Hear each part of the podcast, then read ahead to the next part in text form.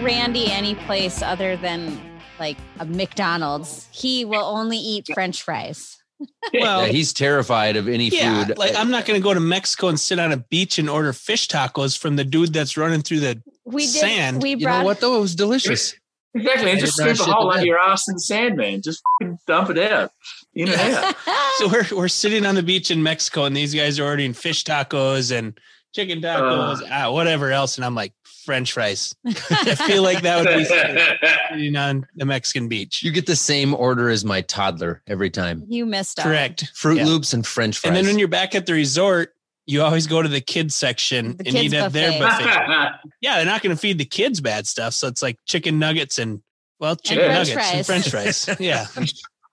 It's gold in your arena. Sheep. That's a big part of what you do. Yeah, milk them. Bit of a sheep tit puller. Yeah, so we do meat and wool. About, I don't know, so peak stocking's about twelve to fourteen thousand sheep. Don't have names for them all yet. And the book's not big working enough. You shear? Yeah, working on it. Yeah, we shear them middle of winter. We shear right before lambing. So we'll lamb early September and we shear in the depths of winter. Kind of makes the ewe seek shelter. So because we've got a lot of bush, like half the farm's bush. So if you shear them, they've still got a cover. So we leave a, a snow comb, it's called, leave a bit of wool on them. And then, yeah, then they'll go in a couple of weeks away from lambing, seek shelter, have their lambs in the shelter rather than out in the middle of a paddock where we farm that works.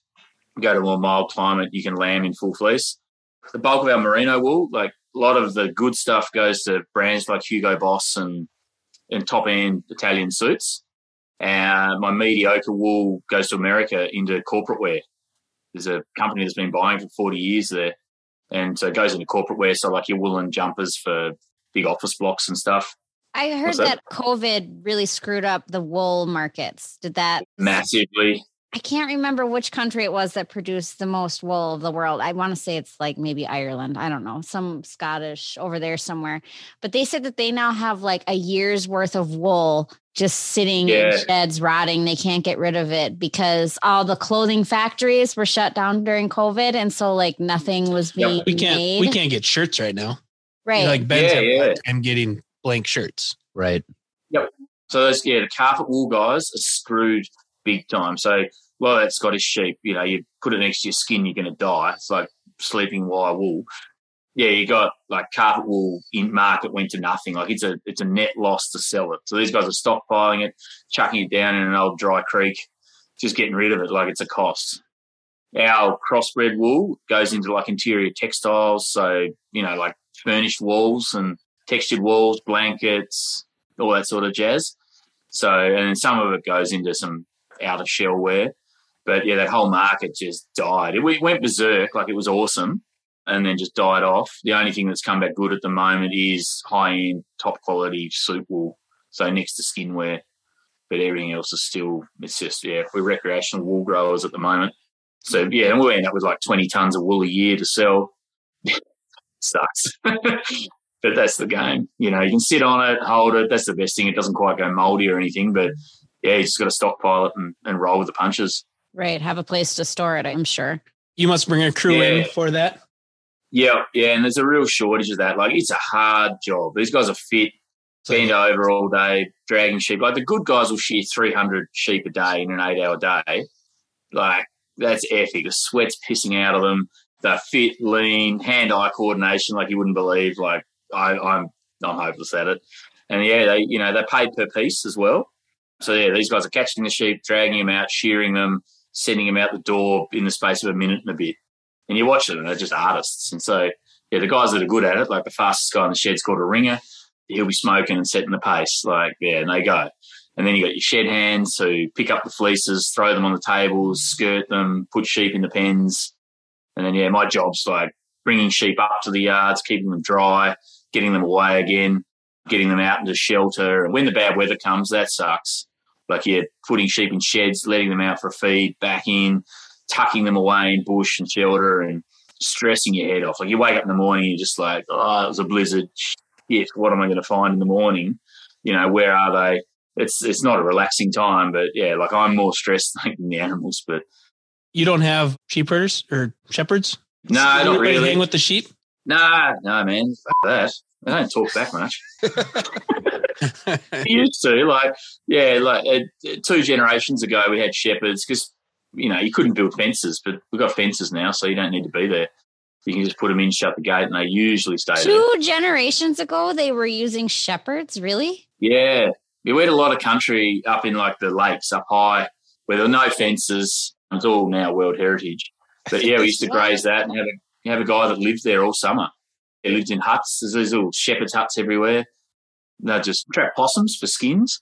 And, yeah, then they'd go there and run the sheep. I don't so, know this for sure, but I think in Colorado and places they still do use some. They still have some yeah. shepherds. I think so. Someone will let Becky know. Yeah, they do. Yeah, they do. At um, Alder Spring Ranch and stuff. So there's a few guys I follow on Instagram and a few bigger farmers just up the road from me that are big graziers go to Colorado and do those mountain sessions. So it's the same. It's in the mountains. They've got the valley. They put in a water point, and then they bring the sheep down and corral them every night, but then let them graze in the high country. And we used to do it till eighty-five. Yeah. yeah, and had a guy up there. We would muster them by plane. So send a plane round, U H F, you know, walkie-talkies to guys on horses, motorbikes on foot. My dad tells a good story. Like, they went up there to grab the sheep and muster them. It's like twenty-two thousand of them. My cousins had a farm there with us. And he headed, he headed out on a compass heading. This is all pre-mobile phones, and he's going to go right out to this ridge line and then come around the back of them and race them all out. And he followed his compass for about four hours, and he thought, where the frig's this ridge line? And next thing he knows, he walks back into his ute. And they just spent the whole day, they had four hours, they've gone round and round, and they reckon there was about a five hundred metre loop they were doing around their ute. Oh, man. In Colorado, where I've, I've been for a few New Year's Eve trips, but we found some art that the shepherds have left out there. Like, there there must yeah. have been one dude on the crew, I don't know what you call him, that would like to carve naked ladies into trees. It's pretty cool. So they had, they had found on their property, there was two or three of them of a naked lady, like good detail. Are you sure it wasn't just the dudes that own the property that would no, carve naked no, ladies? And then they were like, Randy, Randy, come check this out. Come yeah. check it out. No, that was good. Real lonely up here, boy. Yeah. Let's go look at this tree. It's my favorite. Yeah. You hold on to that. I can just say it now. For a guy from Australia, he does a pretty good redneck accent. That was good. Like, uh, we're in the bloody hillbilly land here too. We're very different to the rest of Australia down here. Apparently we've got two heads. That's the other joke for Tasmanians. We're Father's Day is like the most confusing day of the year too. We're all related. So do you train all the dogs? Because yeah. some of your videos with the dogs is pretty damn incredible. Yeah, I'm I'm not very good at it, but I'm getting better. Yeah, I sort of used to yell a lot at dogs, and I finally invested in like learning how to train them, and got two teams of dogs now. So yard dogs where you're in the in the shit and the, the mud and the pens, and they're amazing. And then paddock dogs that, you know, you can send right out around a mob, get them to sit, bring sheep back to a gateway. It's, it's very satisfying which, when you get it right. She's which one's from, your main dog that you always bring home? Stella. Yeah. She's just here inside. This dog will jump up on the backs of the sheep when he yells, you say something, and she tears off across the top of the flock. And yeah. down in back him, picks him up, and then runs back. There she is. What breed of dog is that? Kelpie, cross-border collie. Kelpie? Kelpie. Hmm, I've never heard so, of So you got a blue heeler or something, haven't you? Cattle dog? Yeah, we have a blue heeler, yep. Yeah, yeah. No, heeler mixed with Australian shepherd. Yeah, so I suppose Stella's, Kelpie's like an Australian sheepdog, okay. cattle dog, next yeah. level, and then border collie, cross. So I don't know, I put her in with the kids and more of a lap dog in some ways. Got a really nice temperament out of her. Got the pup in the cage over there, but not letting that thing out. Jess. She'll jump up on sheep, run up the front of the mob, and just, yeah, amazing. We've got another little guy, Tex, who's just joined the team, and he was part-trained already. And Tex, I call him Mister Bubbles. Like, he goes doing, doing, doing, doing across the back of the sheep, like right to the front, and then come back through them. And, you know, as a kid, that was us. We used to, Dad was like, get up there and come back through them, boy. And we're like, he Tex, back him. And the Tex is do, do, do, do. Goes great. Under them, gets trashed. Yeah, he loves it. So it's really nice. Like, when you get dogs, good teams, and you meet guys that are brilliant with dogs. Like, I'm very average, but people love watching them on Instagram, like watching them work and do their thing.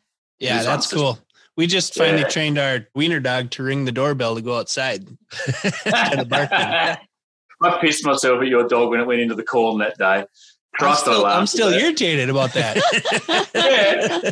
over the dash out as well at home, and he's a shithead. He doesn't say anything. Like if someone just drops something, he's like, you're like, shut up. And then every other dog goes off. And Uber Eats is just shocking. Like if they ring the doorbell, we're screwed. We're not going to open it. I've set my instructions, like special delivery instructions. It's like, yeah, come to the driveway, come across the house, look out for the alpaca on your right. If he's there, just say, g'day, that's Albert. But then please don't ring the doorbell because five dogs are going to go berserk. It's like, you don't see these Uber delivery guys like, oh, where's this freaking alpaca, man? And then he drops the bag and bolts. But until I added the bit about the alpaca, they would freaking knock the door. And the dogs just, oh, Jesus, they'll be shit and piss and they'll fly for the door. When you're working the sheep, there's five or six dogs always barking. That would drive yeah. you nuts. Yeah, you get used to it. But I don't know, like I used to drop my kids at childcare and look at the people there looking after them, and they'd all watch the Instagram stuff. I'm like, I'm going to the sheep yards and I'm going to really enjoy it, enjoy my kids. Right. It's like Becky, get a house full of it. Yeah, yeah, so it doesn't, yes. Yeah. No, I'll take the sheep yards any day. And you can swear at the dogs at least and say, yeah. Pretty bad. Like some of the stuff my kids have said at school, I'm just like, oh, shit. Yeah, the dogs don't talk back either, you know, for the most part. No, but they'll sulk. I, I growled at her two days ago and she's still salty with me. Like, just gives me stink eye. When she came over there and you could just see her, she's just like, oh, screw this prick. They've all got their personalities. It's it's one thing I love about the sheep. Like I really enjoy sheep and farming them. Like it's it's nice. Yeah. And then the, the grazing side of it's fascinating, and, and building your pastures and keeping ground cover and whatnot. But when it goes wrong, it sucks. Like it's heartbreaking. How many Velcro glove jokes do you have to deal with on a day? Oh, a fair few, man, especially if you put your gum boots on. Like, that's just safe sex. Um, come up to a cliff and they push back better. You know, it's, no, it's all there. It's all I was trying to figure out how to work that one in. That's one of my favorites. That's it. Well, often when they get their head stuck in a fence, you're just like, free shot. The same as a yawn, then I would assume. Yeah, you know, yawn a bit, uh, loosely. A yawn's just a missed opportunity if you're not quick enough. Hmm, exactly. Angry Drake is also, yeah, no, I can't, I can't go down that path. I can take you down some really bad Aussie lingo here. Are there natural predators to the sheep out there where you're at? Oh, mate, everything in Australian bush will fuck you up. Everything's there to get you. No, it's the worst enemy to a sheep is a sheep itself. Like, they are so dumb. They will die by misadventure more often than anything else. But Like, yeah, we don't have wolves. We don't have foxes where we are, luckily. Yeah, the things that will kill them are just exposure. So these weather systems, stress, that sort of stuff, heat stress. Snakes, like you, scorpions? You, no, snakes, leave them alone. Like, we've got three types of snakes here. All three will kill you. All the spiders that will kill you, but they leave the sheep alone. Don't really? Why. why Why do they leave the sheep alone? I don't know. It must be nice or something. That's interesting. See, shit like that makes me glad to live in an area where the air hurts my yeah, face how, for three months out of the year. Yeah, but we often, don't have rattlesnakes and correct. spiders that'll That's, kill you. How often yeah. do you encounter a poisonous animal or insect that can kill uh, you? Bloody regular, daily.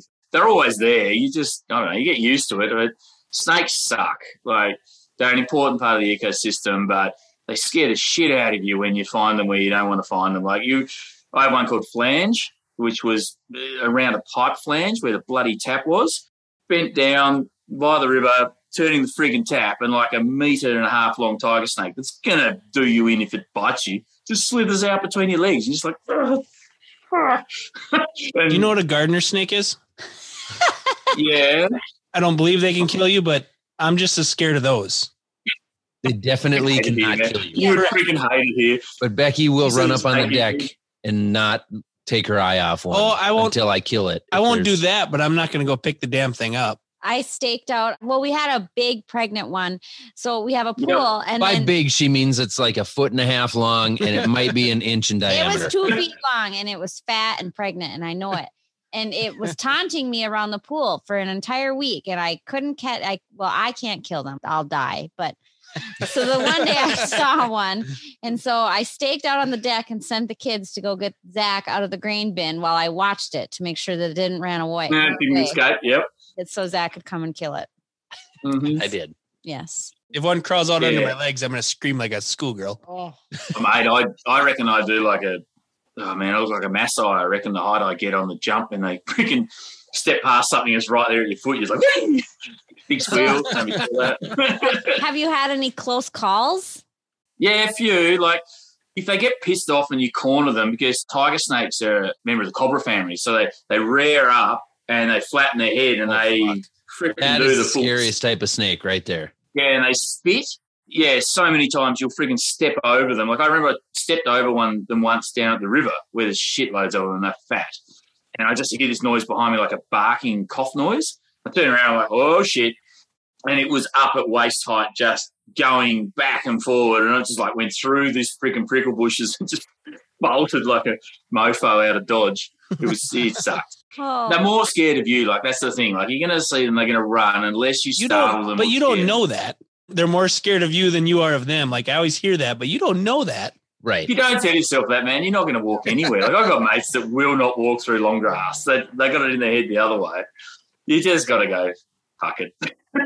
You know, what are the odds? But yeah, people do get bitten, but most people getting bitten trying to do something dumb with them or, or attack them, and we just let them be unless they are near a house or in your toilet. Like, we've opened the toilet and there's a freaking snake in there. And you're like, whee, shut the door. How the um, hell does a snake get in your toilet? Yeah. Does it come so up the pipe? No, no, it dropped out of someone's pants, we reckon. No, they just come for the water. So no way. A snake comes yeah. up through your water. Yeah. So a common thing to do, particularly in the bushland when it's freaking dry, is go put buckets of water away from your house. Like, our shack's at a place called Snake Bay, and my mother-in-law is pretty neurotic about it, and she puts pots all around the place. And lo and behold, I have seen snakes drinking out of them a few times. The same as the house here. They come into the toilet because it's, like, attached to the back of the house, and they came in and he's in there getting a drink and some prick opens the door. He was pissed. They'll fight the cats. Yeah, yeah. And I had a Jack Russell, and the little shit would pick them up and bring them over to you. And you're like, whoa, put it down, dog. Get out of the car. Get out. I'm not getting in that for an hour. Well, sometimes I've heard of this, but I didn't actually believe it. So when you have a snake in your toilet, is that something that you handle yourself, or do you call a professional? I'm a pretty good snake handler. Yeah.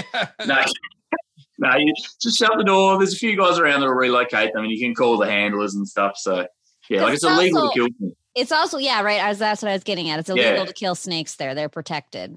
And they're an important part of the ecosystem. Like, they're eating frogs and, and insects. Like, they play a role. Right. You can't go wiping them out. Like, Europe's done that and got rid of everything that can hurt you and made a bit of a disaster of it. So, yeah, I don't know. I, I'm of that ethos. You just, they've got their place. Right. You see them. They scare the shit out of you.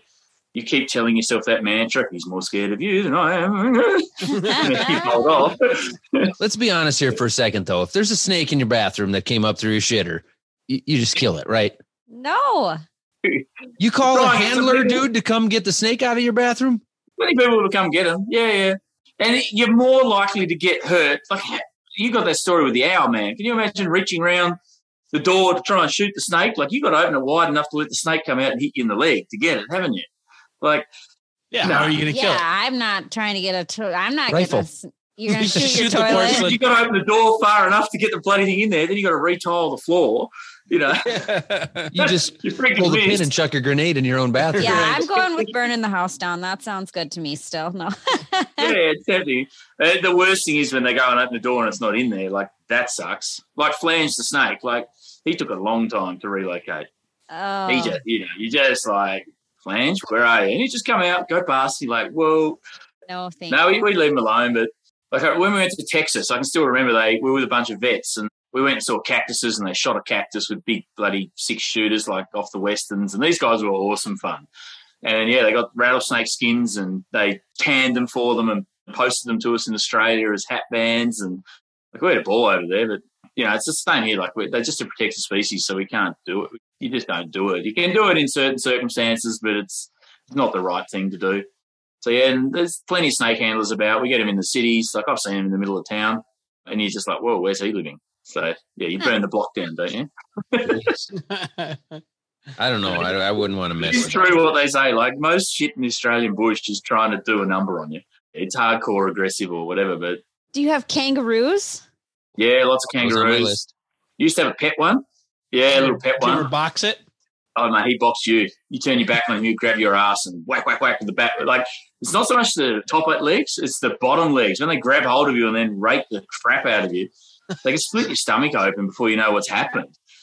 Yeah, but the, the bulk of what we get are like three foot high, sort of the biggest ones we get, and probably weigh twelve kilograms or so. So, yeah, and then we get a lot of those. And then twelve kilograms is like what, twenty pounds, twenty-five pounds? pounds? Yeah, twenty-five pounds. Oh, so pretty. But they've got enough power to, you know, they'll clear a three-metre fence at that size. So you can imagine that big toe just straight down your guts. It's going to hurt you. Definitely cut your pants open. There's a video on Instagram, maybe it was TikTok, I don't remember, of a kangaroo's got a dog in a headlock. Yeah, yeah. No, that the owner, the owner runs runs up and the kangaroo lets go of the dog and he punches it in the head and the kangaroo just stands up. What the hell? You know what? He got in so much trouble over that too. And he like he runs a bloody wildlife park, that guy. Like he's a like a animal att- like a zoo attendant at a wildlife park. He said, yeah, I just punched the damn thing and backed off. Like, leave me alone. But on mainland Australia, they are. They're like six foot, seven foot tall. They just look like yeah, boxers too, the way they stand. Right, right. Crazy. They're a problem, right? Like cars will hit them, or they'll oh, yeah. they'll beat up kids yeah. waiting for the bus, the school bus. I've heard. uh, yeah, don't know if it's the kangaroos. It might be another local, but yeah, you hit them in the cars all the time. So we've got wombats. That's like hitting a bloody carton of beer. They're like a brick, and people get confronted where we are by roadkill. It's pretty bad. But, yeah, so we get a lot of wombats, kangaroos, possums, all that stuff on the roadside, which is pretty tragic. And then the Tasmanian devil, it doesn't actually spin around in a circle. They're here, they'll eat the roadkill and stuff, and they've got a facial tumour at the moment, so they're pretty threatened. But, like, the wildlife here is pretty epic. Platypus, which is like a duck crossed with a otter. There's a platypus? Yeah, yeah. Got some out the front of the house. It's got them in a river. They're all platypi. They lay eggs. Platypi. I was just going to ask, what is the plural form of platypus? Yep. You have penguins? Yeah, penguins. They're down by our shack, like where our, our shack is, our weekend resort, like what you call the lake. Yeah, we've got penguins there. They'll come in and nest every night, and then they go down to the Southern Ocean for the good feeding. I was actually twenty-two years old before I knew there was warm climated penguins. There you go. We were watching something on Discovery Channel one time, and they mentioned that seventy percent of the world's penguins are warm climate I knew animals. That because I Googled it when I got to Maui in Hawaii. Yeah. Walk into our hotel and there's a bunch of penguins playing in the pond. Like, what the hell? I'm, I'm in Hawaii. There's penguins here. So then actually, I think, I think they had a plaque there next to them and it said something like that, seventy percent or whatever. But didn't that blow your yeah, mind? It did. I kind of wanted to sneak thing. one in my suitcase and bring it home. Yeah, but it would have been too cold for it here. Right. Wouldn't have made it. Yeah.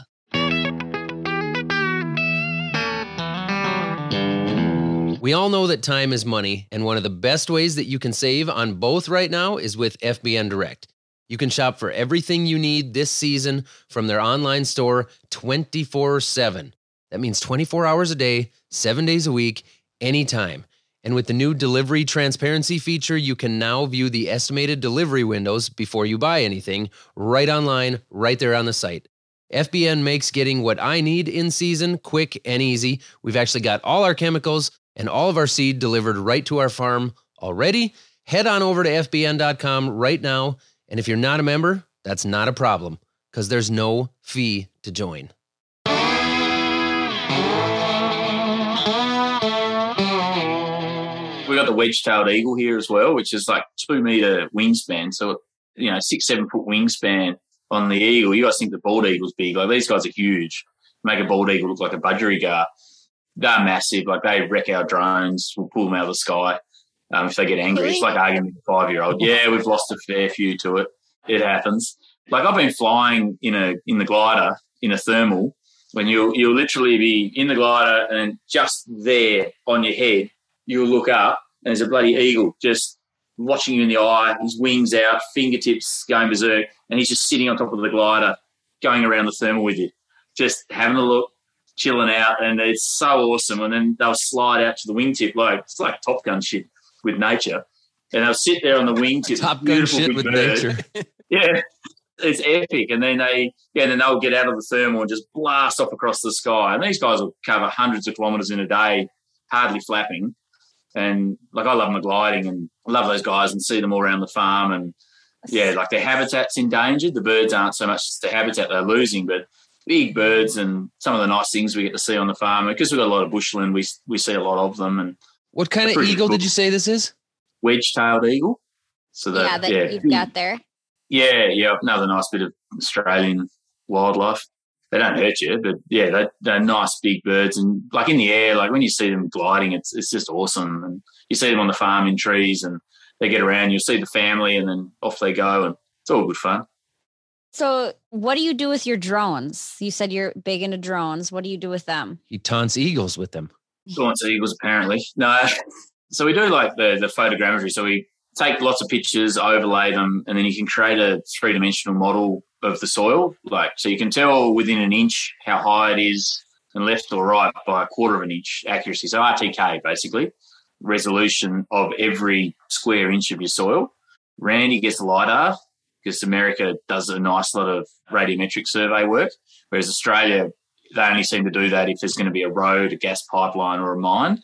So a lot of the farmland doesn't have it, whereas you guys have got shit tons of data. So we've got to create the data first, and then we go and create drainage plans for farms. So we get a lot of water logging, surface water logging. Tile drainage isn't massive, so so surface drains are a big thing. So a lot of the stuff we can just cut water off uphill and do it. So we can create a, a surface model of the paddock, simulate rainfall, work out where the water's going to pool, find the puddle, click on it, say negative five percent slope, and then cut a line off the paddock and drain it. Are you actually flying LiDAR then? Are you actually flying the laser?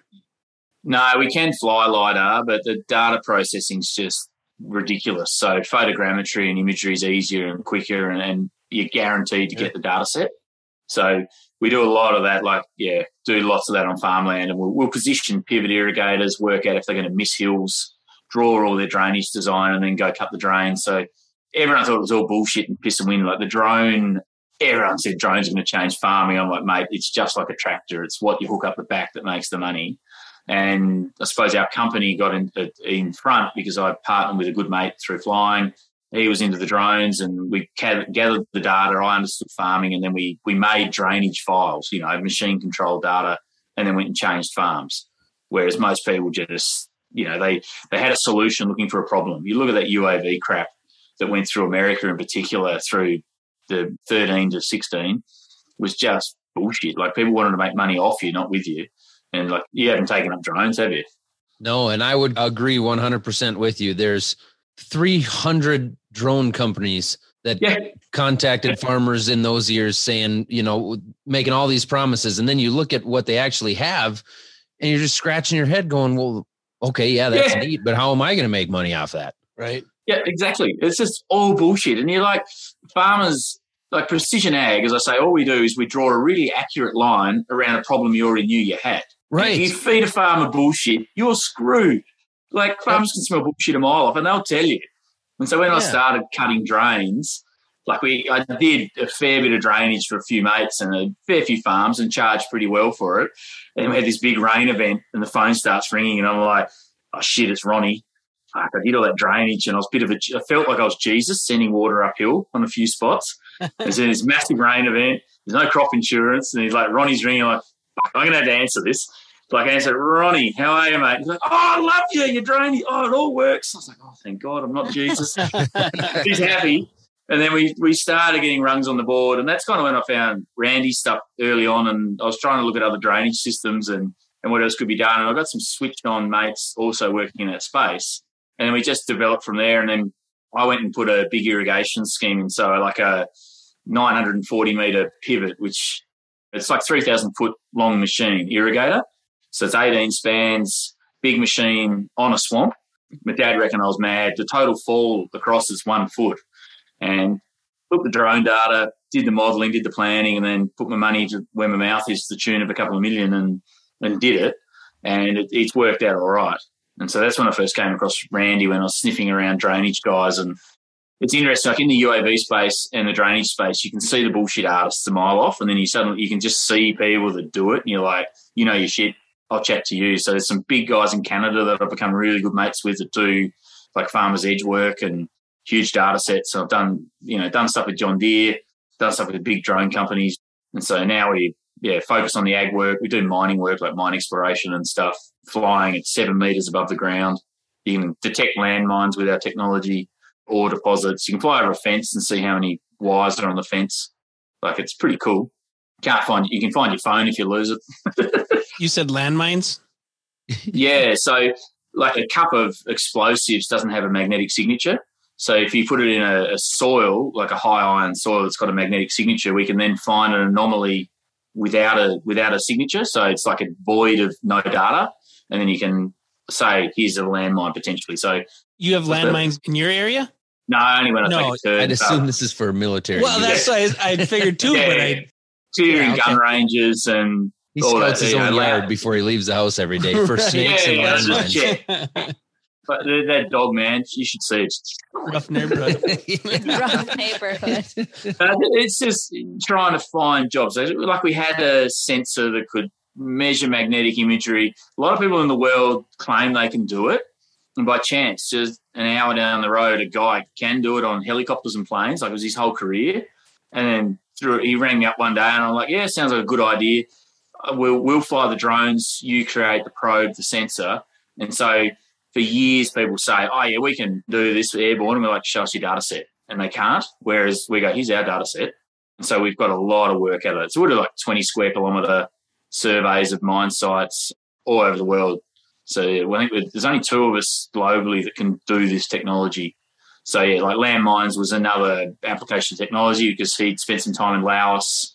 And, yeah, they're like they we're using chainsaw engines at the moment to power the drones, just core flute, you know, the shit they make signs out of, like stuff you can find in any corner of the globe with our hardware on it. And then you can go fly it, crash it, write it off, don't care.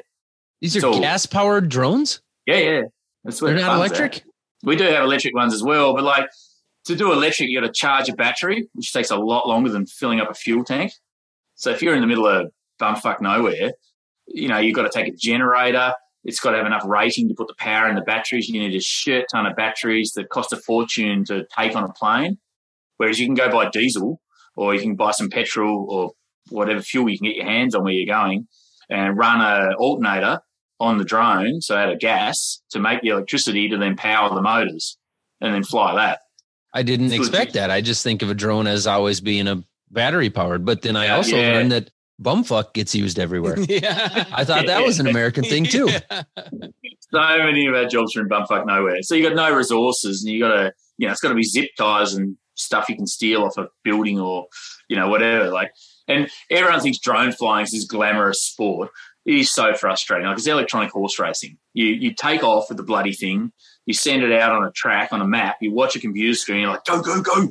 Come home, you bastard. Come home.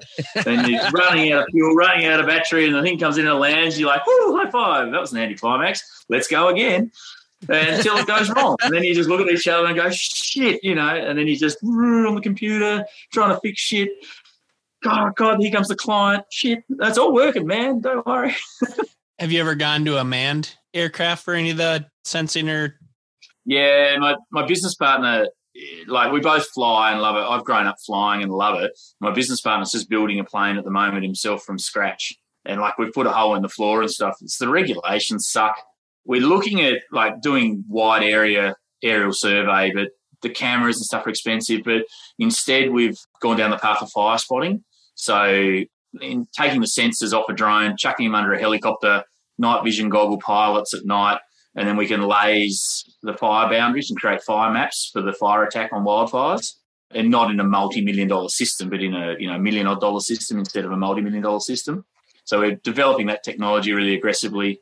So doing machine learning so we can count animals and do other applications with it as well. So you can see if it's a deer, a kangaroo, a sheep, a cow, and then do like wildlife surveys. So lots of applications, but that's what it is. It's just like taking data and doing shit with it. Um, it's very easy to have a drone and say, it's awesome, I'm going to change your farm, make you so rich. And you're like, how? No, you got to figure that out, mate. I think too much. Like, my head just overclocks. So you said you grew up flying. What do you fly? Yeah, I flew gliders. So we had a, a gliding club on the farm. So, yeah, on, like on the weekends I could just wander up to the end of the driveway and find a heap of blokes looking at the sky and just try and bum rides in aeroplanes, like gliders, so no motors or in the tow plane. Grew up with that. Went solo when I was eighteen, when I finished school. thought about the Air Force, and then, yeah, just got stuck into gliding. Like, absolutely love it. And Australia's a bit of a mecca for it. Went down, thought I'd have a go at flying in a powered plane. So I jumped in a Cessna. An hour later, they sent me off on my own. And then I got into competition aerobatics, doing the, you know, figures in the sky, tumbles, loops, rolls. With love gliders? That. Gliders and with powered planes, yeah. So, so what are you flying for a powered plane for the aerobatics, like a Pitts? Yeah, Pitts, extras. I worked my way up to those, started on little Cessna aerobats. Basically anything that would blow smoke had either power to weight. And I'm six foot three. Like, I got stuck in a Christian Eagle and couldn't get out, and had to take me to a hangar and, like, winch me out of the freaking seat. It was shit. I was too big. So, like, and the fuel tank's in your knees, and I've got long legs. So, so often I get jammed in this frigging thing. Like, nine Gs is a big force on your body. And then you throw to a negative manoeuvre where you tumble. So one minute you're freaking down in the seat going, next minute you're woo, up into the frigging roof. And like my legs would slam into these bloody tanks and pipe and shit. So certain aeroplanes I can't fit in, but God, it was fun. I love it. Like, it's one of my biggest passions is doing that.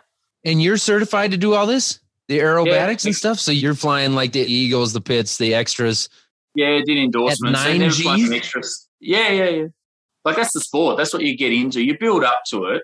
Never got an extra solo, never had enough money, and kind of not many planes down here. But, yeah, and like I, comp- I competed at an amateur level between Australia and New Zealand, but they do a – you can't be a commercial pilot. They do an amateur competition, and it's a lot of fun. So I went over and competed in that, won a couple of New Zealand titles, only at a bloody basic level, like amateur noob stuff. But I had a ball.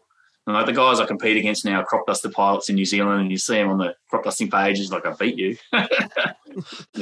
How long can you hold nine Gs for? Uh, a few seconds. And you got to have ten. The proper equipment and the breathing technique yeah. down, right? Well, you're doing the breathing technique. I can tell you, if you don't do it, you're in shit. Um, right. And you you go down to a pinhole, and you've got to learn your body. If you cock up, if you pass out, you're dead. Like, you're more than likely going to come to in a very upset attitude, completely disorientated, and you're going to eat shit. Right. Um, but, yeah, the, the thrill for me is the mental focus. And in competitions, you know, one-kilometre box. So you come in, you do a set number of manoeuvres. Each manoeuvre's got a difficulty score. You create your own freestyle routine to show off. You then do a known sequence that everyone knows, and on the morning you get given an unknown. And, like, it's only fourteen manoeuvres or twelve manoeuvres, and the unknown, no shit, you'll get to, like, move six or seven, and you're trying to read the screen with the blood, your eyes are red from negative G, and then you're inverted, fucking trying to read the bloody, what is that, a freaking quarter turn on the, you know, you just, it cooks you, but it's so much fun, and you shit the bed and do the wrong move at move nine, and you're like, oh, it's all over, but it's right. so much fun. Awesome people do it, like, great crowd. What he's talking about is, like, the G's will actually narrow up your vision, like your peripheral vision. Yeah, yeah, yeah. The whole peripheral disappears at about three or four, and you'll grunt and you'll come through, and you, you're in charge of not going too hard. So you, you learn your body, and, and I'm a tall, lanky guy, so the blood bloody drains out of me like a mofo. What does your wife think of you doing all this crazy shit? Dickhead, I don't know. Didn't impress chicks, I can tell you that. You're just telling me a dolphin trainer. That's way more impressive. Yeah, chicks dig dolphins. Yeah, like my mate's a rescue pilot. I got a few mates that are rescue pilots and commercial pilots and stuff. And yeah, they're all dolphin trainers. It's just our go-to line. But you also train dolphins? Train. Yeah, sometimes, like freshwater ones. But, so, yeah. They herd the sheep for them. Yeah, yeah, yeah. They're actually turtle teacher. I don't know. Like, yeah, my wife, I don't know. She's not impressed by it. I can tell you that. I no, got some no, glider no. questions too. I got to yeah, know yeah. how these work. I don't know much about gliders. So there's there's no power, right? You need the tow plane no, and, and you're sailing. Yeah, yeah, you're toboggan. How do you pick the perfect landing? Because yeah, if you screw it up, you don't just power up and try again. No, no, you eat shit, go through a fence, hit a tree, whatever. No, every landing's a forced landing. So, yeah, you, the first set of skills you learn are judgment. Just like how you get on a big boom, you know, on a big spray rig, and you can just go round something and just miss it by that much. You you learn that anticipation. But every tenth pole you hit, yeah, that's why they make breakaway booms. I've been sprayer booms. Yeah, I, I got no breakaway in mine. It's your ass. No, you like yeah, you learn all these skills, and like I don't know how, how far do you reckon you can fly a glider in a day with no engine? Like how many miles? Well, at what altitude? I'd assume that air density and the altitude is going to make a big difference. You use all the sky. Like there are guys that do one and a half thousand kilometers in a day in a glider with no engine. The average, like our, it's a sport. So you try and fly distances. So you'll set a triangle. You'll get up in the morning, get your glider ready, look at the weather, work out your operating range. So where the thermals will be cycling or the ridge lift or the mountain wave. And then you, if you're doing a competition or a task, you'll then have a set, you know, like a seven hundred kilometer triangle. And you'll take off when you think the sky is going to start working, read your clouds, get in it, push out. And your average speeds, like the good guy, you want to be over one hundred kilometres an hour, and the good guys are up around one hundred sixty. Like when they race, they're smoking. Like you're blasting through the sky at three hundred something kilometres an hour, hit a thermal, pull up, climb, piss off to the next one. You do a gliding race, you've done the equivalent energy burn of a marathon. Oh, yeah, like you're yeah, they're climbing on the thermal rise? Yeah, so you'll you'll read the country, you'll read the sky, you're looking where you, you're trying to go somewhere, so you can't deviate too much. Can right. You, can you dumb this down for non-aviation people? You're reading the sky, you're looking at clouds, you're looking at the ground, like irrigated country is going to be cold, damp, and it won't be a trigger for thermals, whereas hot plowed paddocks will trigger. Hot, so hot air rises. As, so you, as the sun heats yeah, up the earth, the hot, hot air, air rises. So that, that's you talk the thermal, you can rise. Yeah, it's just thermal. So it bubbles up and comes up, and then you'll see a cloud. There'll be a flat-bottomed cloud with a fluffy top. That's a, that's a thermic cloud, a thermal cloud, cumulus. And so you're looking for a young one that's like a bubble just starting, and you want to be there further down the sky, like where you're headed. But the thing is, where there's air coming up, there's air going down. So you've got to fly through the air at the best speed, you know, for the air going down versus the air you think you're going to find when you get there. And it sucks knobs when you get there and it, it was a thermal dying because they cycle. And then you're like, shit, where's the next one? What are the paddocks like? It's like I've landed in heaps of farmers' paddocks. It was in the in middle of South Australia where they pushed farming out onto the edge of the deserts. And I was with a Japanese pilot. We're doing a big day out and it was getting towards dark. I was running out of luck. Got down to like six hundred foot, which, and I'm looking at the paddock, and I'm going to land by the farmhouse. So land by this freaking farmhouse, just getting towards dark, tie the glider down, walk up to the farmhouse, knock on the door. Shit, it's abandoned. Open the door. It's like a calendar from nineteen eighty-seven, and it's two thousand five. Oh, my God. So just sit there, and I'm like, Jesus, it's going to cost me some beer. So, yeah, and got a commuting plane going over the top. There's no cell phone reception and, you know, radio, the air transport, the airline above me, and then they put a call down. Then the guys came, picked me up, a lot of beers, got home like four in the morning, shout the bar the next night. Because you can de-rig them, put them in a trailer. But because you're doing like a, a big trip, it's usually a three hundred kilometer drive for them. So you got to have someone that loves you at home. So you just said that you put it on a trailer? Because that was my yeah, next question, yeah. How you get out of there then? Yeah, if a, if a plane can come and grab you, that's awesome. Like so a tow plane, like a retired crop duster or something, can come and tow you out. It's usually pretty tricky because there's no one to hold the wing up. You usually get a shit ton of dust comes back at you. So you're like in a car, and then imagine an aeroplane with a propeller throwing all the stubble and crap back at you. Then all of a sudden you pop out of it and you're like, whoa, plane's over here. You can do that. That's the cheapest, easiest way to get out and the quickest. Otherwise, yeah, there's a trailer. You pull the wings off, roll the wings in. Like they're not heavy, they're heavy-ish, but two people can do it. Right. Um, and then you roll it all in the trailer, take it back, and then re-rig it back at the gliding club after you've paid your beer tax. So how often do you not land or you planned on landing? Uh, every time you plan to come home. Pain in the arse not getting back. You fly the whole time planning when it goes wrong, where you're going to go. So you, you, as well as reading the clouds and calculating the air and your speed and your navigation, you're looking at the ground going, if I go out there, that's tiger country, I've got one road to land on. Like you get patches of desert here, which are little trees. And you just kind of stick within range of that one little bit of highway going through it.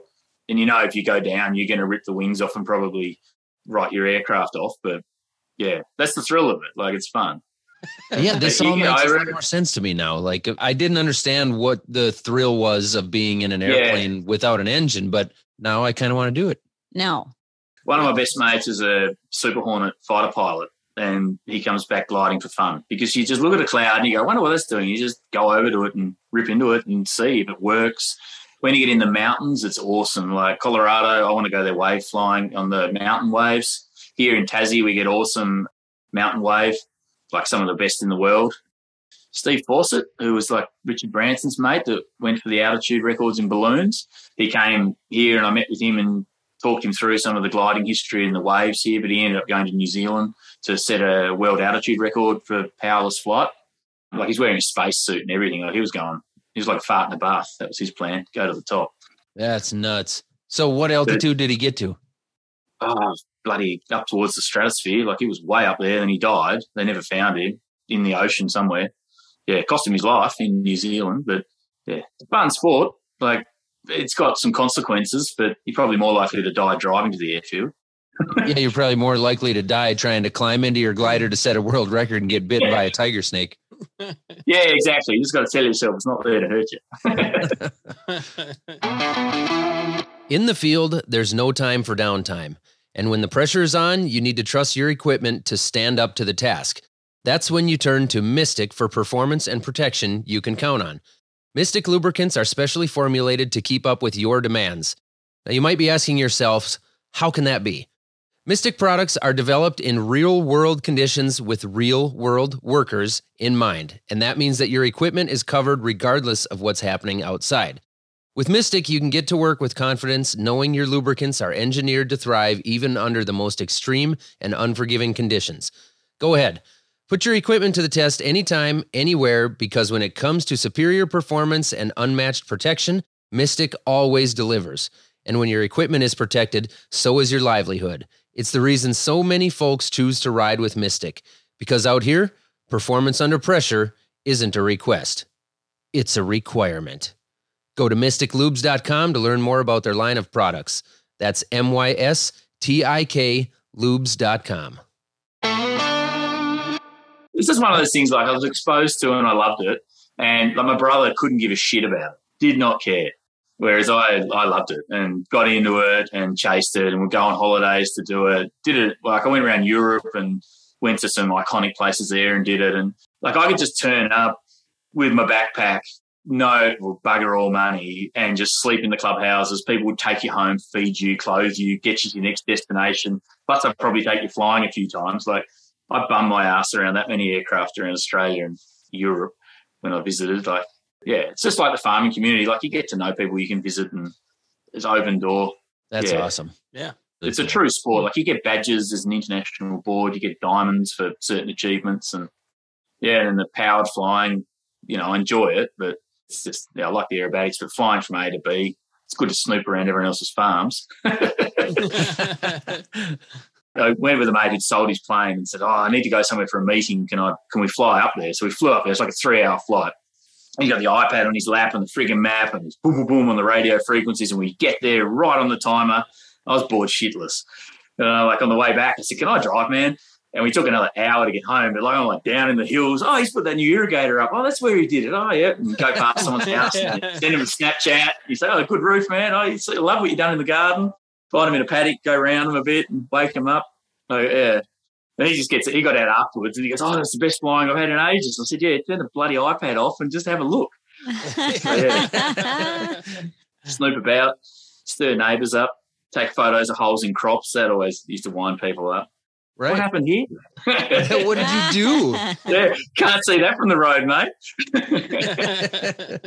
But the old spray rig with a bit of glyphosate still in the booms. And they haven't purged the lines, and you just see that starting section that then tapers off as the chemical yep. actually yep. goes through, and that Roundup that was still in there is wiped out the start of their crop. So when you when you switch from, well, for us it's corn and soybeans because the lay-by chemicals, they collect in your booms and they're hard to get out of the boom. Yeah, yeah. Then so when you switch to soybeans, you always go start in the back of the field in case you have a, a blemish. A blemish. Yeah, so much of my farm's like on public roadway, and people can look in on it. And they look in on this big irrigator in particular, and any cock-up, someone's going to bloody ring. The other day I had a, a drainer, one of these Wolverine ditches come, and it was months later than I wanted to do it, and we're just trying to do the initial survey of the drain, and we, like, got twenty metres, and it just went up, and it dived into the mud, just hit, broke all my snatch straps. I got pissed off, walked away after day one, bogged for three days, two excavators, bulldozer, and every bastard saw it, and I had to go to lunch. So they're all like sharing around the photos. And I'm like, oh. Last year, one of the guys put a pivot over his car. That went round the group. Ran a pivot over his car? Yeah, yeah. Like he got out with his daughter, and it's like one of the golden rules, don't park on a wheel rut. And he's like, oh, irrigator's over there. We'll go have a look at something. And then, you know, it's like you're not wearing Crocs. You probably go a bit further in your crop scouting. So they went for a wander and then turned around and, like, they were too far to make it back. And she's like, Dad, the pivot's coming to the car. And they're like running, running, running, up, over. Oh, man. I saw when you had the Wolverine stuck, you ended up calling in an excavator to bail you out. Yeah. And that didn't work on day two. So day three, it was bigger excavators, bigger dozer, bigger chains. No kidding. And yeah, man, it's like totally visible from the road. I don't think you showed the next day. You showed the next day, but not the next day's next day. No, I was so pissed off. Like I took one photo out the window before I broke like another four hundred dollars snatch strap. And I was like, oh, too much going on here. I better just take a picture. I don't know that we've done a podcast where we've said bush, carpet, snatch, strap as many times as this without making a joke. I think he also said, did he say cock up? Yeah, cock up. Yeah, cock up. I, I caught that. that like if you have a cock up. If you have a cock up, yeah, you stuffed up. Buggery as well. We bugger a lot of things. That's Bagger? Bugger. Bugger. Bugger. Buggery. Yeah, bugger, mate. On the Wolverine ditcher, are you running any kind of G P S on that? Yeah, so I got a John Deere control system in, and I, I should have just friggin' lasered it and got an excavator to dig the bottom part of the drain. Yeah, so poor contractor that owns it, like I just shit the bed royally with him. So like it was like literally the first survey, and we broke a tooth had been broken off, and I'd spent like a day welding that all back up for them. And then I go and sink it for three days. So not the most profitable client. We have a big Liebrite ditcher. We've just been so busy with the tile stuff now that we haven't even hooked it on the last couple of years because I just don't have anyone to run it. But they don't like rocks. No, we, got some, we grow rocks. The right size rock will go through it, but the rock that doesn't quite fit out the opening will shear. I think there's nine paddles on that one. There's nine yep. paddles held on by five, eight-inch long, one-inch grade eight bolts. And it'll yep. shear them all? It'll shear every one of them off. And if you're lucky, it doesn't throw the paddle two hundred feet out into some damn swamp. You gotta oh, go find man. It. Yeah, yeah, or bury it in the shit. That's yeah. what this one was like. And because it was like a T of one inch by four inch solid steel welded on, that's what tore off. The bloody bolt didn't break. Oh. So it must have just gone whack onto it. And so I'm there with the plasma cutter, Ving it out, pressing it, and it's all distorted. So it was just like a couple of hours of welding to fill the whole thing up, build it all back out. Yeah, so... Back when we used to run it harder, we had two extra paddles, and then yep. one of the shop guys just continually kept rebuilding them. So as you'd break them, you'd you'd replace the yep. two, you know, That's worst bad. ones and give them those two, and he'd straighten or add pieces or whatever. But yeah, they uh, uh they're they're a lot of maintenance, and we've yeah, we've had an excavator come rescue that one twice. One Don't time I did actually. I was surveying, and the slough looked pretty dry, and I drove into it with a T, you know, an R T tractor, which yep. I never do. And then I couldn't back out of the damn thing. So I was stuck facing into this blue with this thing behind me, and called up Rod like, ah, you better bring the three thirty. Yeah. But, uh, yeah, but then we've also set it up something similar like that, and then run the winch on the dozer, bringing a yeah. winch. And you, you pull your gear through the ground a fair bit, I noticed. Like you set up cable pulls with that that case dozer, and like I just okay. we just don't have that infrastructure here. Like yeah. I look, I could do it, and it'll be bloody mint. Like you saw me last year, I was hand shoveling in pipe and burying it in rock. Like we had to use gravel on top of our pipe. We can't just backfill it because sure. the pore space fills up and you don't get infiltration. So yeah, you got to have the gravel coming in. So you got the logistics of shipping gravel and just a window to do it. Like you've got to do what you do, go in crop. But, yeah, you don't do it in a poppy crop, that's for sure. Right. Yeah. It's too much. But it's interesting. Like, I, I really enjoy watching, like, your channel, Cole, the Welker brothers and stuff. Like it's it's interesting watching that other farming system from the other end of the world where we seem very different, but we're all so same, same. The shit we talk about, get on the piss, we all become menaces. You know, it's, it's interesting to watch, and I really enjoy that aspect of it. Yeah, my wife thinks I'm weird because I'll come home and then I'll watch YouTube of farmers farming. Yeah, but their shit's not going wrong. My day went wrong all day. It's, you know, right. Tell me your gear, like the gear, your heated sheds. I'm so jealous of those. It's just economically doesn't make sense here for us. Like, we don't get those extreme colds and heated floors. Like, people, you don't even heat the floor of the house. So you guys have got these, yeah, sheds, but it's all that sort of stuff, and it's it's nice. It's good to see, and, and you know, I, I love the internet world connects so much of ag globally. Like, just it's brought a whole new facet of people together that you just wouldn't have come across otherwise. Yeah, you know, the old crazy. magazine days. Yeah, the old magazine days. You don't. You might read an article about someone, but you'd never think you could talk to them or shoot them a message or talk shit about farming and stuff. And so that that whole you'd never do small, something like this before.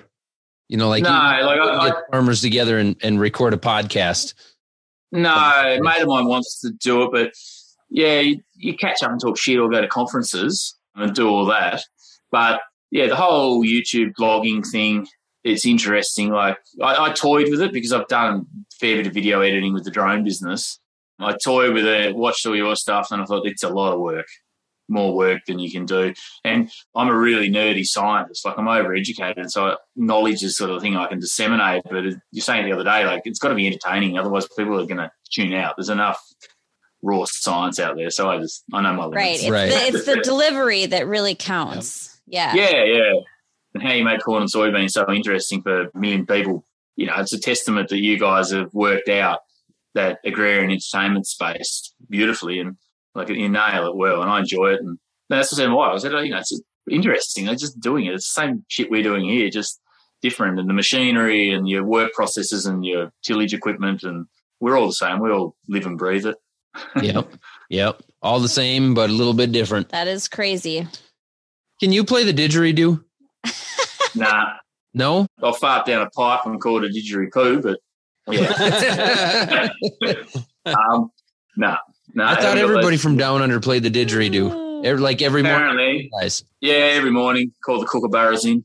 Yeah. yeah. no. Do you have gum trees there? Oh, yeah, shitloads of them. Shitloads yeah, of them. No koalas. We don't have koalas. Yeah, Tassie Devil's our unique one that everyone seems to know. So, do the kookaburras actually sit in the old gum trees? Oh, yeah, yeah. They're, um, they're introduced to our corner. But yeah, they'll sit up there. They'll sit on the power poles, on the wires, and just laugh at you. Some days when shit's going wrong, like when you're bogged and they're up there cacking themselves, you are just like, you freaking fucking kookaburras. Yeah, shut the fuck up, you know. Go back to your gum tree. It's a good thing we don't have rifles in the tractor, you see. Oh, yes. You know, some of the nice things about the countryside, isn't it? Like, I mean, I grew up in the farm, and then I went to the city, worked in science, and travel back and forward. It's a mix. I enjoy it. But yeah, you got to enjoy what you do, don't you? You've you got, got to. It. Yep. I had one more question. So, what the hell is the name of the movie, the show with Queen Elizabeth? Oh, The, the Crown? Crown. The Crown. Oh, yeah, yeah. So I was watching that yeah. last winter. That was when I realized that Queen Elizabeth also reigns over Australia. Yep. Wh- how did that happen? When? What? Uh, what did she do? What? She sent a boat down here with a few blokes on it and a heap of convicts, and yeah, set it up. So, same as old Quick Dick McDick. She sits on the coins and keeps an eye on us, but we theoretically we're independent with our own prime minister, so we don't have a president, but yeah, got a prime minister. The governor general is like the top dog who reports to the Queen, and the governor general can sack the prime minister. And it's happened in Australia once, so it's like, you know, the Queen and the Crown doesn't like the uh, prime minister, the governor general can then sack him. So like, so that's how it works here. So the prime minister, and then we have our states with our own premiers and our own, you know, like your states. What did the people think of that when that happened then? Were yeah. they in favor of that happening at that time? Oh, yeah, yeah. Yeah, they wanted him out. They've tried to get a republic here numerous times, but people still love that clutch. Yeah, we're just monarchists down here. We love it. They've tried and tried to get a republic, but it just never seems to get up. Either someone has a wedding or a kid in the royal family and everyone's back in love with them again. Can't shake it. So, you know, it's not a bad way of governance down here. I can tolerate it. It's, pretty, it's good for trade too. So, like, we can we can go to Canada and trade with those guys and other people in the Commonwealth. Yeah, that would be done. a perk, I'm like, sure. Yeah, it's got some perks. Yeah, the dear old Queenie, hey? It's a good series, that. I enjoyed it. I made it through the first few seasons, and then when they started changing the characters, I was like, yeah. oh, Christ, I'm not that invested into this show that I'm going to re-figure out who the hell this is. So I, I, I kind of gave up at that point. I made it through it all. You did have to push through though. When they switched the characters on you, you'd had to like yeah. really buckle down for two episodes to like reintroduce your brain. Like, oh yeah, that's the queen. Like, well, and did you do that all in one night though?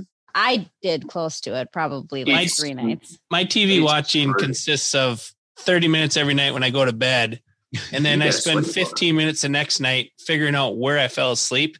And then I pick up, I should just keep a damn journal. If I just wrote down every day where yeah, I yeah. started it that day, it would be easy. But I finally like, ah, screw it. I'll just start in episode six here. I'll figure it out. And pretty soon like, well, who yeah. the hell are these characters? And then yeah. yelling at me to just go to bed. So. So you just yeah, I can see why I didn't stick with you. You're screwed. Nah, dear. My kids are quite pumped that I was talking to you guys today. They're all hyped. How old are your kids? Uh, forty-seven. Uh, yeah, forty-seven. No, uh, nine, seven, and six. Oh, so they're so three boys. Close with ours then. Very close so, to yeah. ours, yeah. Yeah, I've worked out what's causing it now. So I've got better heating. That's funny. It's, it's weird raising a kid in the city and then bringing him to the farm kind of on and off. It, yeah, it's funny yeah. what they pick up on and the shit they see. And yeah, I wish I lived on the farm, but it's not going to happen. Our kids yeah. didn't live on the farm until two years ago, and it's been fun watching them get the full experience now to be here full time. Yeah, building tracks and making stuff. Like my, my eldest has got a, a on his bedroom door a plan of how to rebuild the lawnmower. So like a ride on a lawnmower, and I'm showing off to the kids, did a wheel stand, freaking engine bolts had come out, put the bolt straight through the bottom of the block. That was like two years ago. So like that pushes his mower back into the shed going, oh, shit. Did it for the grand, man. He has a plan. Yeah, and then my eldest is like, had this plan. Like he's mortified I ruined his mower that he could drive around the yard. So he's got this plan to rebuild it. But, yeah, Dad still hasn't done it. I, I like how he posted the plan on his bedroom door for everyone to see, the blueprints. Yeah, yeah, yeah. More like, Dad, you shouldn't have done that. Look what you did. Yeah, you dick. The joys of life, eh? Joys of life. Oh, man. Yep. We should mention, too, how people can find him. We better mention the oh, Thor- oh, Thorpe yeah, Farm. Yeah, yeah, yeah. yeah Thorpe Farm. T H O R P E, Thorpe Farm on Instagram. Yep. What else are you on?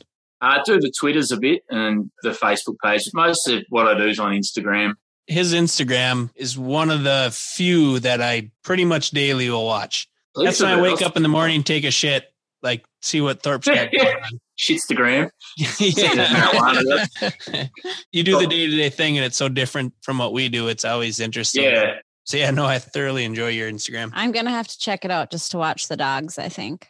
But thanks for the chance. Like, appreciate it.